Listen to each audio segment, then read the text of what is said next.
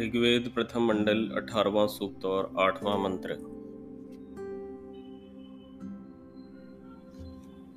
आदृध्नोति हविष्कृतिं प्राञ्चं कृणोति होत्रा देवेशु गच्छति। पदार्थ। जो उक्त सर्वज्ञ सभापति देव परमेश्वर प्रांचम सब में व्याप्त और जिसको प्राणी अच्छी प्रकार प्राप्त होते हैं हविष्कृतिम, होम करने योग्य पदार्थों का जिसमें व्यवहार और अध्वरम, क्रियाजन्य अर्थात क्रिया से उत्पन्न होने वाले जगत रूप यज्ञ में होत्राणी, होम से सिद्ध कराने वाली क्रियाओं को कृणोति, उत्पन्न करता तथा आधृधनोति अच्छी प्रकार बढ़ाता है। फिर वही यज्ञ देवेशु दिव्य गुणों को में यच्छति, गच्छति प्राप्त होता है। भावार्थ, जिस कारण परमेश्वर सकल संसार को रचते हैं इससे सब पदार्थ परस्पर अपने अपने संयोग में बढ़ते और ये पदार्थ क्रियामय यज्ञ और शिल्प विद्या में अच्छी प्रकार संयुक्त किए हुए बड़े बड़े सुखों को उत्पन्न करते हैं। हमने पिछले मंत्र में यह चर्चा की कि ये जो संसार है, वो अपने आप रचित नहीं हुआ। इसको रचने वाला एक, कोई ना कोई एक चेतन सत्ता अवश्य होगी, जिसको हम ईश्वर कहते हैं। ये बात हमारी समझ में आ गई। अगला जो मंत्र है, यानी कि यह जो मंत्र है, ऋग्वेद का प्रथम मंडल अठारहवें सूक्त का आठवां मंत्र। यह बोलता है कि अब आप जब ये समझ चुके हो कि ईश्वर ने ही इस संसार की रचना की है तो अब ये भी जान लो कि ईश्वर ने यह रचना करी क्यों है? क्या इसके पीछे प्रयोजन रहा होगा? तो हमने पिछले मंत्र में यह चर्चा की थी कि संसार को अगर हम बिल्कुल छिन्न भिन्न कर दें तो ये तीन भागों में डिवाइड हो सकता है। एक, जिसने इसको रचा है। दूसरा, जो जिसके लिए रचा है। और तीसरा, जिससे रचा है। तो रचने वाला हो गया परमेश्वर। और जिसके लिए रचा गया है, वह है जीवात्मा। चाहे वो जानवर के शरीर में हो, चाहे मनुष्य के शरीर में हो, वायरस में हो, बैक्टीरिया में हो, किसी में भी हो, वह जो आत्म तत्व है, उसको जीवात्मा कहेंगे। उसके लिए ये संसार रचा गया है। किससे रचा गया है? प्रकृति के पदार्थों से रचा गया है, जिनको सत्व रज और तम कहा जाता है। इन पदार्थों से बहुत ही कॉम्प्लेक्स स्ट्रक्चर बना के इस पूरे संसार को रचा गया और इसके अंदर ये सारी की सारी व्यवस्था डाली गई, किसको ध्यान में रखते हुए? जीवों को ध्यान में रखते हुए।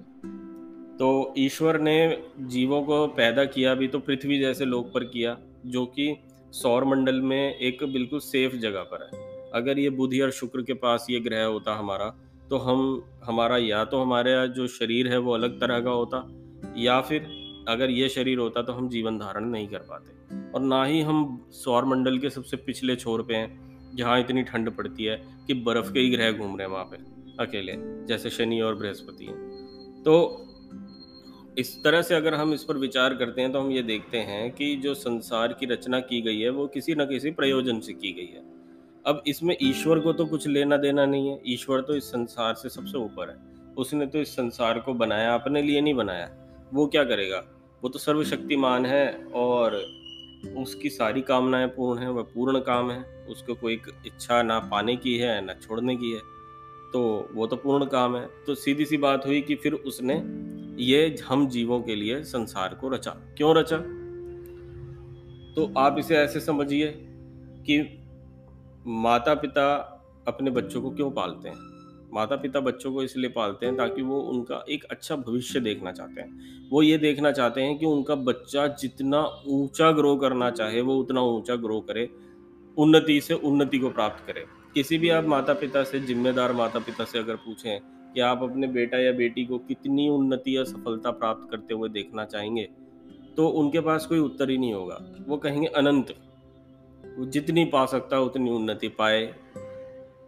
तो ये तो हम, हमारे जो जीव माता पिता हैं, उनकी सोच है। उनकी तो अल्प बुद्धि है। परंतु आप सोचिए, जो ये विराट बुद्धि है, हमारा जो परमात्मा है, परम पिता है, उसका जो परम उद्देश्य, जो उसने स्टैंडर्ड सेट किया है जीव के लिए, वो है मोक्ष।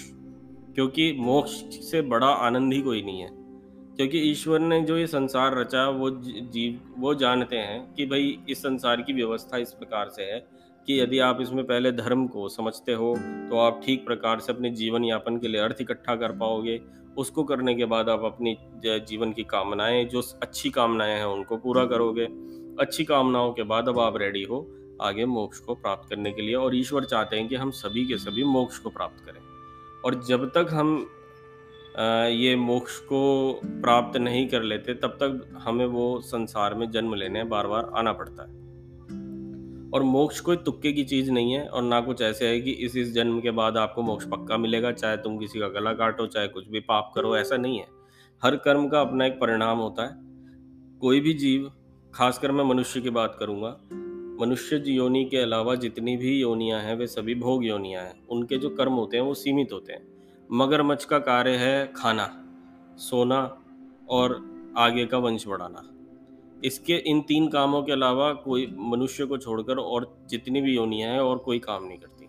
उनके बस तीन ही काम हैं, भोजन की तलाशना, बच्चे पैदा करना और खुद को जीवित रखना। ये तीन काम करते हैं। परंतु मनुष्य एक ऐसी योनि है, जिसको कई सारे विकल्प ईश्वर द्वारा दिए जाते हैं। उसको बुद्धि दी जाती है। उसको बुद्धि जी दी जाती है अपने जीवन को ठीक ठीक समझने से, के लिए। और ये एक ऐसी जगह होती है जहाँ पर ये जो जीवात्मा है, जब मनुष्य के शरीर में आता है, तब वो एक संभावना लेकर आता है इस जन्म मरण के चक्र से बाहर जाने की अगर इस संभावना को वो चूक जाता है तो या तो वो नीचे जाएगा, यानी कि दूसरी योनियों में जाएगा, या फिर इससे ऊपर की योनि में ऊपर उठेगा। तो मनुष्य एक ऐसा जीव है जो हर क्षण या तो नीचे गिर रहा है या फिर ऊपर उठ रहा है। अगर हम हम हर क्षण कुछ ना कुछ ऐसा कार्य करते हैं जो हमें या तो नीचे की ओर धकेलता है या हमें ऊपर की ओर धकेलता है। मैं इसको भौतिक परिप्रेक्ष्य में नहीं बोल रहा हूँ, मैं इसको आध्यात्मिक परिप्रेक्ष्य में बोल रहा हूँ। तो आध्यात्मिक परिप्रेक्ष्य का अर्थ ये है कि जो हम अत्यंत सूक्ष्म स्तर पे हम लोगों को या तो किसी निचली योनि के लिए तैयार कर रहा है, यानी अगर हम उस समय पर मर जाते हैं तो हम अगर उसी काम को करते रहते हैं और हम मर जाते हैं तो हम मनुष्य की जगह फिर किसी नीचे, जो जैसा हमारा कर्म होगा, वैसे किसी पशु या जीव जंतु की योनि में जाएँगे। या फिर हम अपने आप को ऐसा काम कर रहे हैं, शुभ काम कर रहे हैं कि हम या तो और बेहतर मनुष्य की योनि में जाएँगे, या उससे भी उत्तम जो मोक्ष है, हम सीधा उसकी ओर बढ़ेंगे। तो ऊपर का रास्ता तो मोक्ष की ओर ले जा रहा है। नीचे का रास्ता जन्म मरण के भवर में फंसाने वाला बना देता है। इसको समझने के लिए हम फिर क्या करते हैं? मनुष्य क्या करता है? मनुष्य अगर विद्या के पक्ष में है तो उसको पता है मुझे यहाँ से बाहर निकलने का रास्ता ये है। अगर वो अविद्या के पक्ष में है तो वह कुछ नहीं कर सकता जैसे वो एक जानवर जीता है ठीक वैसे ही जिएगा। वैसे ही खाएगा बच्चे पैदा करेगा खुद को बचाए रखने के लिए किसी के भी नुकसान कर देगा।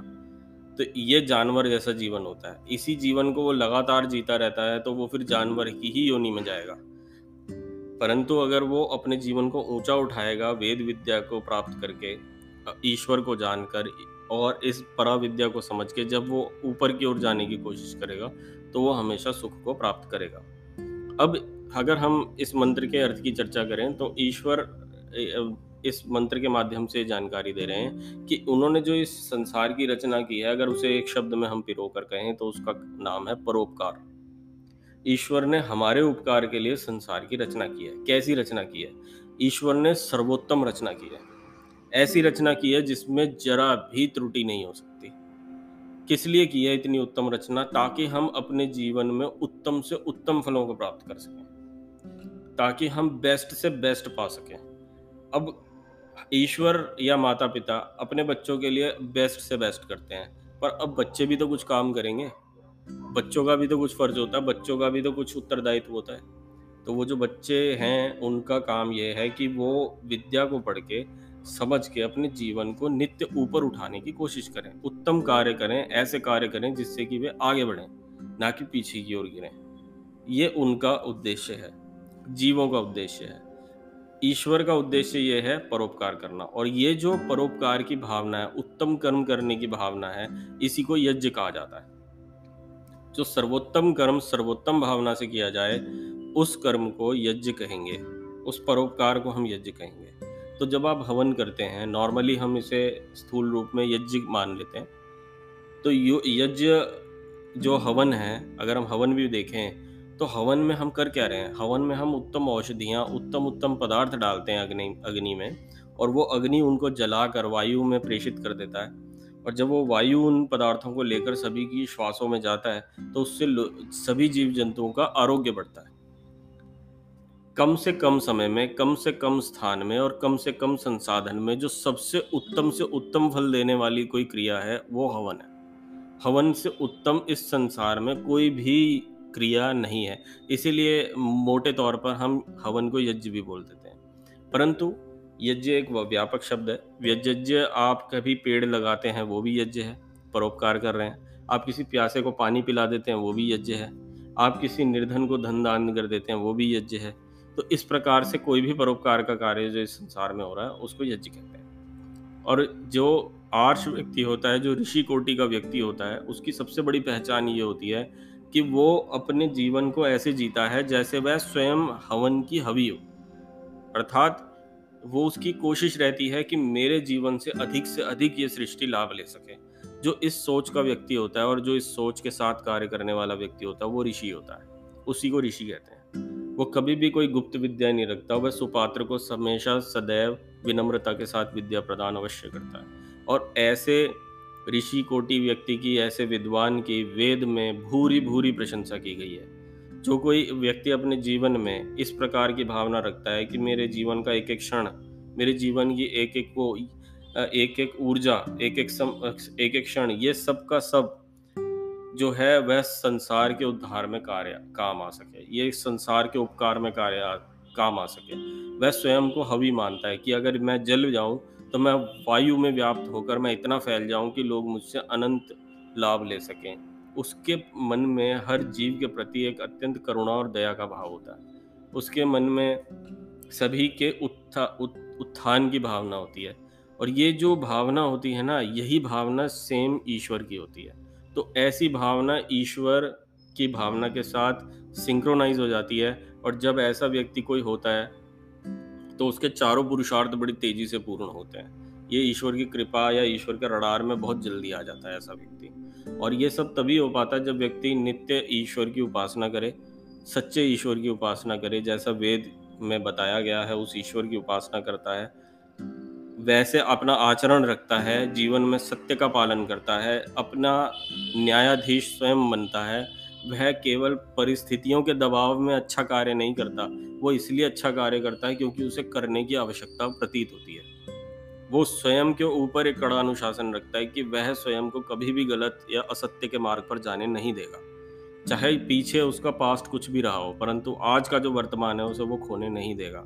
जब इस भावना के साथ कोई व्यक्ति अपने जीवन में कार्य करता है तो मान लीजिए, मैं ये नहीं कहता वो एक ही दिन में, एक क्षण में ऋषि बन जाएगा, नहीं। परंतु जब बार बार बार बार बार बार अभ्यास पूर्वक जब वह इस विचार पर कार्य करता रहेगा तो वह दिन निकट नहीं, जब ईश्वर की कृपा से वह व्यक्ति ऋषि कोटि में अवश्य आएगा। ये ईश्वर का स्वयं का विधान है। ओ